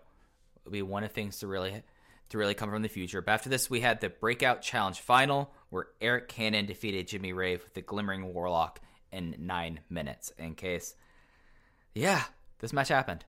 Not a match I want on my Dragon Gate USA shows. It's fine. Uh, you know, I give it two and a half. Yeah, Average professional same. wrestling match. Two and a not, half. Not not bad. Not bad. Two pros in there. Arik Cannon, you know, has some talent. Jimmy Rave, depending on his health, you know, has talent. Uh, not not what I want to see in just a match that you know you said what went nine minutes. I mean, it felt so much longer than that. And again, it wasn't even bad. It's just it's think about the match that came before this and the match that comes after this. Why is this on the show? Yeah, and I think that like, that's the thing about this and why I'm so down on this Southern Gate show is you look at the DGUSA stuff and they get like pretty much the proper time you'd expect. I would maybe like to see another four minutes of Moxley and Doi, but then like you have the previous four way, the one that Kanan won, that felt like it was nine minutes going on thirty. This match at this point, like on the show, I was like, because I remember how much I enjoyed the main event. I was like, okay, it's going to get better, but like I kept like checking the playtime. Was like, is this match not over? We still have a big main event coming after this, and it just was not there, and it was not that fine. Uh, do you have any other big thoughts about Arik Cannon being our breakout st- challenge star? Surprised it's not AR Fox, but given what's coming next, it doesn't entirely surprise me. Yep. And then Johnny Fairplay came out. Johnny Fairplay said he would not sign John uh, Arik Cannon. Arik Cannon was fine at this, and kudos to Johnny Fairplay. He took a really awesome Total Anarchy. Yeah, okay. So I was annoyed with the Johnny Fairplay thing because I just didn't I didn't know who it was. I didn't care until Mike explained it to me. Then I knew exactly who it was. He takes the Total Anarchy, which is an insane move to take for anyone, but for him to do it, he took a pretty good bump on it. It was like, all right, you know what?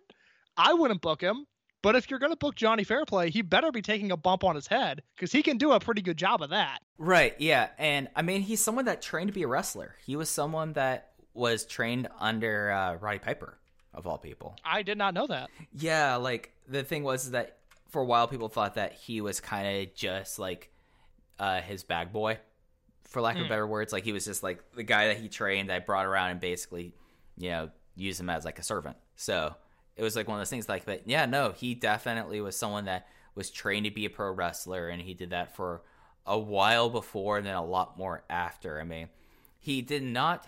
So this was all after the TNA stuff, and then he would have like a couple more things. He would be on a promotion I've never heard of called WFX, where he swindled Eugene, Gene Densmore, Eugene, out of pocket money in a trick reminiscent of his Survivor lie. So he, he was That saying, sounds really bad. That I do not want to watch that. yeah, yeah. And his wife at this time was on Tough Enough. Oh, good for her. and he lived in North Carolina. So that's probably why he was on these shows as well. But let's get to the main event. This was a Dream Tag Team Partners match, and what Dream Partners we would have as Pac would team with Ricochet, and Akira Tozawa would team with Chuck Taylor. Uh, Pac won in 20 minutes and 44 seconds with the British Airways on Chuck Taylor. And Case, I'm gonna let you take them take it first. This is an incredible match. So obviously, it's the only time Chuck Taylor and Akira Tozawa team together because there's no other circumstance for them teaming together. I, I would like to see it, but it, it just wouldn't make sense. Ricochet and Pac, years later, they are in the same unit in World One International, but Pac's time in World One International, I believe they form in March of 2012, and then Pac spends all of May and part of June doing Best of the Super Juniors Right. and then leaves the promotion in July. So it's not like he has a lot of time in that unit. So this is also the only time that Ricochet and Pac team together in a two-on-two match. There are some six-mans where they're on the same team, but this is their only straight two versus two uh, tag match, which is a shame because it's you know we I, I've talked especially in the Philly episode about how good Pac is in the ring, but to see he and Ricochet do this annoyed partners deal and to do it so well in, in a way that didn't feel campy, didn't feel like something TNA would do, where all of the tag team partners hated each other, where they had a rightful grudge and integrated it into a match that they still wanted to win. It was it was marvelous to see, and there's there's one particular section in this match where Ricochet and Chuck Taylor are in the ring, and Chuck Taylor helped train Ricochet. They've wrestled each other a million times, and they do a sequence that is is probably closer to lucha than it actually is the Dragon Gate style. They do like a lucha sequence in the ring where everything is so quick and so tight and it's unreal. And Taylor gets sent to the outside, and Ricochet goes to hit the ropes to do a dive, but Pac shoves him out of the way and then does a dive of his own. And that 60 second sequence right there is world class, elite level professional wrestling. And quite honestly, this match, that spot, but this match in particular, or I'm sorry, this match, but that spot in particular, it made me wonder why Chuck Taylor is the one that kind of got the short end of the stick with the Ronin guys in Japan. Because to me, Chuck Taylor is the one. uh, You know, Rich Swann makes sense. He does the standing 450. He's got the rapid entrance. I guess Johnny Gargano because he was a champion, but I'm just very surprised that Chuck Taylor never went over to Dragon Gate again after his March tour because I feel like he is on the level of a Tozawa, Ricochet, or Pac in this match. Yeah, and Chuck's talked about it since then. He's firmly of the belief that Shiima hates him. Yes, which yeah, no, that is uh, on record. I think by multiple sources at this point. yeah, yeah, yeah. Know, Shiima, no big uh, sexy Chucky T fan, but I'm glad you talked about Ricochet and Pac and like how well they played this because the team I wanted to talk about, Akira Tozawa and Chuck Taylor, are like this galaxy brain like perfect tag team in a lot of ways. Like the only time that of course they ever teamed, but they work so well together that you want to see like, hey, Tozawa's really down for Ronin thing. Like I remember like, coming out of this match thinking if because at the time I didn't know that Tozawa was heading back to Japan, so soon I was like, could he be a member of Ronin? Like, wouldn't that be like an interesting inversion that all these Americans want to join the uh, Japanese stables, but then a uh, Japanese wrestler from the home promotion joins one of the American stables. It's like that would have been awesome. Like Tozawa teaming with Rich Swann and teaming with with Johnny Gargano would have been something, and teaming with Chuck Taylor would have been something I would have loved to see. And I thought that that these two had like a really cool chemistry in this match, and something that's like with this that's also really great. Like there was like this strike exchange with Pac and Tozawa in this because the next night they would have a Brave Gate match, and this was like something that like they did this and like after like the first strike, Tozawa is on wobbly legs. He's in wobbly legs in a way that like makes perfect sense and not comical whatsoever. It was like, oh, he looks like he just got rocked for a bit, but he's trying to stay in the fight.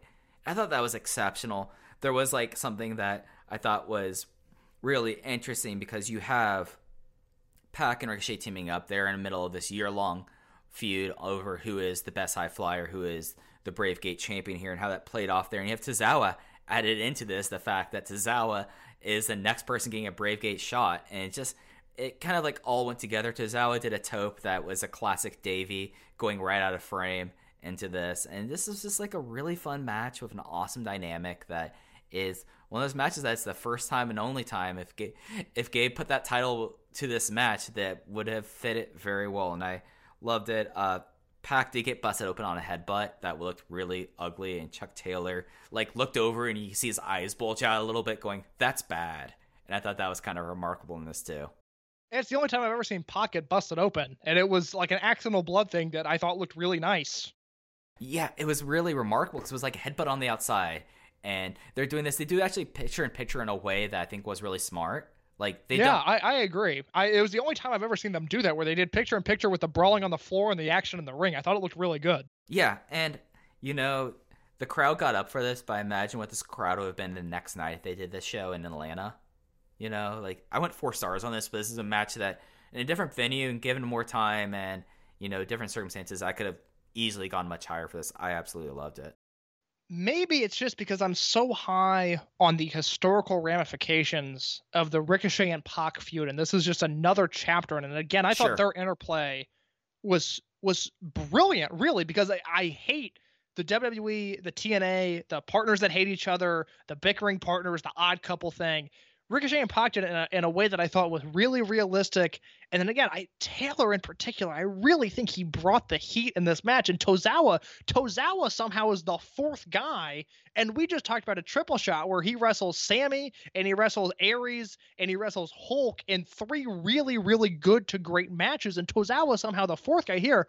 Mike, I gave this match four and a half stars. I loved this match. Oh no, you, I totally get that. Like that's not something where I feel like that we're off and we're like no, like the four way match where I think is the worst match in history, and you were a lot more charitable to it. It does not even touch Moxley versus Homicide, but continue, continue. Sorry to cut you off. I, I, I mean, I think this is something that until something else happens that's worse, we're going to be divergent on that, and that's fine. But this is a match that, like, I'm just imagining what would happen if this match was in Philly or this Yeah. match was in Chicago. Because then I'd be like, four and a half is this thing four and three quarters? Like, these guys could have probably had like a 60 minute time limit draw here, and it would have been fascinating. I felt like that'd be really great that You know, there this. are there are two Pac matches in particular that I think he is a victim of being in the wrong building at the wrong time because there's this match, which again I give it four and a half. But imagine if it was in that Philly market or that hot Chicago crowd, or even BB Kings, I think would have reacted really positively positively to this. Sure. He's also got that PWG six man in 2012. It's him, Generico, and Yoshino against Steen, Super Dragon, and Tozawa. And that match happens. We'll talk about it because it happens at the Wrestle Reunion weekend uh, with Dragon Gate USA opened the Golden Gate 2012 the night before it. And that is a PWG show. And that is a brilliant match that it, it- it's it, it's incredible. It's so good. But if that match happens in Reseda, Mhm. that is a five star indie classic in a way that is on the level of a Blood Generation versus Do Fixer match, but it happens in front of the wrong crowd and it's in the wrong building, and they get a good reaction, but they don't get the reaction they deserve. And it's just weird to think that Pac has two notable matches like that now, and I'm sure there's more in his catalog, and I'm sure there are other wrestlers that have that as well. But Pac in particular has two where you just go, man, if that just would have happened somewhere else, that could have been really something special. Well, we're running a little late, but I want to ask this because this is, this has been on my mind, and this is a good time either do this. Should we reassess Pac as wrestler of the decade of the last decade? Because I'm starting to think that this was in 2011. He was having some of the best matches WWE when he did. Came back to Dragon Gate and completely changed the company. There's a case here that like we're we're seeing these matches. He might have been the best wrestler of the last decade. It's probably him or Hiroshi Tanahashi, in my opinion. Oh man, that is Putting you on spot here. well that that is tough just because he loses a year from October 2017 to he doesn't come his first appearance is Dragon Gate, right? And, Yeah, and when he November. returns. So he loses he loses a year, which is tough. And and I don't think like to me the wrestler of the decade was Okada and it was just like slam dunk like who's second place. Like I don't even want to have the conversation of who else could be the wrestler of the decade. So I- think we got to look at that tier, that second tier, your Tanahashis and your Mochizuki's, your Tomohiro Ishii's, Chris Hero to an extent, but honestly, He lost more time. yeah, Pac probably has a better decade than Hero does. Now, does Pac have a year as singularly good as Hero's 2016? Well, if he does, it's his 2011, and I've been watching the Dragon Gate US or the Dragon Gate Japan stuff that I can find as we go along in this timeline, and obviously we're watching the Dragon Gate USA stuff. So if there's one year where he's just as good as Hero, it's going to be this year. And so far, so good. I mean, he's he's on the same level as a 2016 Hero.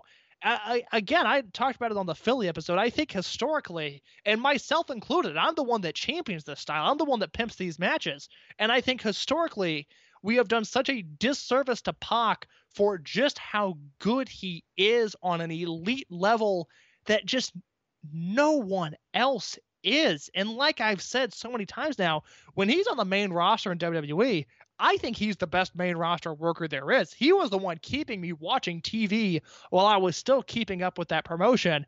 And then, you know, we've said enough good things about his Dragon Gate run uh, afterwards, his RED run. And there's so much good 2010, 2011, 2012 with him in Dragon Gate, his best at the Super Juniors run, his stuff in the Indies when he's not working Dragon Gate or Dragon Gate USA.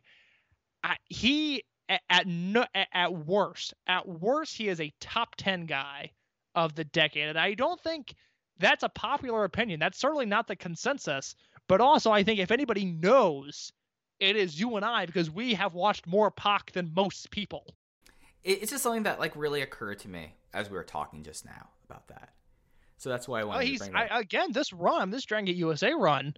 It's the Canada shows, which he's in two really good matches in, and then he comes in and is on every Dragon USA show from here until he signs with WWE, and you know had a brilliant match in New York, had an incredible, incredible match in Philly, and then the New Jersey show. I, I don't put that on him. I think that's a circumstance of the venue where I think if he would have jumped off the top rope to his fullest capabilities, he would have gone through the ceiling, and I certainly don't want that to happen. But now I'm giving him four and a half again here. So I really do think you're onto something there. I don't think that's ridiculous at all. I'm gonna be real interested as we continue this and then concurrently reviewing this with DG, like how strong this run is that really starts in 2010 for him. Like it, it it's something that like watching this in this match and this match that only happens here, never happens again, and you like you see this match and I know like this. Imagine if they put this match in front of like, like you mentioned the uh, Wrestle Union six man. Imagine if they put this match in Reseda, especially Oh. Tozawa in 2011 in Reseda having this match. Yeah, no, it, it would be it would be game changing. I mean, it would it would be massive. It's yeah, there's there there's so much good Pac stuff out there that I just I think as time has gone on, we have really underappreciated his value, and it's such a shame. listeners, let's reevaluate Pac. Let's give him the respect he deserves. Let's let's assess these things and look at what might have been, at least in my opinion, one of the top top four or five wrestlers of the decade. And you know, I know Case, you say top ten, and I think we should all come around to like what kind of talent Pac is. And you know, if it wasn't for what's happening right now, I have every belief that he would be having nonstop bangers in AEW right now. So. He he would be having trios matches with Pentagon God. and Rey Fenix. Mike, we we are missing Death Triangle right now. Uh, he would be the wrestler of the year. Are you kidding me? Oh, oh, oh, When I'm- he comes back, he has six man matches with the Lucha Brothers. Why can't America wear masks so we can get Pac back in the country? It's not that hard. The only piece of AEW merchandise I thought about buying was a Death Triangle T-shirt. Like Do they make those? They do. Oh well, we might have to do some shopping. Yep. But the one thing that I teased earlier that I think is a cardinal sin, and Yes. really colored my opinion on this show, and really kind of colors like the next year or so. Because I remember like this kind of sticking out to me. Ronin goes over four, or really over three, and Blood Warrior sweeps. This is after they lose in the United Gate finals. I know we talked about this last week, Case, about what would have happened if they would have won. I think this is such a disservice to Ronin that really is until Johnny Gargano wins the Freedom Gate champion that those three guys in the company are really kind of treated at the level they could have been. And I think that, this is a cardinal sin of a, of the promotion that you had three homemade stars and you couldn't have had them win this going into Atlanta with some momentum. And I think that that's just one of those things that I mean, we'll talk about it more o- over the next few weeks. Things don't get all better for them after this. Uh, Swann losing to Sami, when you frame it to me that way, Swann losing to Sami is a mistake because you could have had Swann over Sami, keep Shiima versus Gargano. I don't have an issue with yeah, that, that, that one and that one should have happened the way it did. And then, you know, again, it's kind of a wash because of the guys involved in the main event, but at least then you split it. You know, then it's not all bad. But like so yeah, that's that's something that I hadn't that uh, that hadn't clicked with me. But now that you say it, you're completely right. Yeah, and I think that's a cardinal sin because imagine the trajectory of the promotion if they actually had because Jon Moxley's gone this weekend, but you would have your your big American face, something they've been craving since the first show.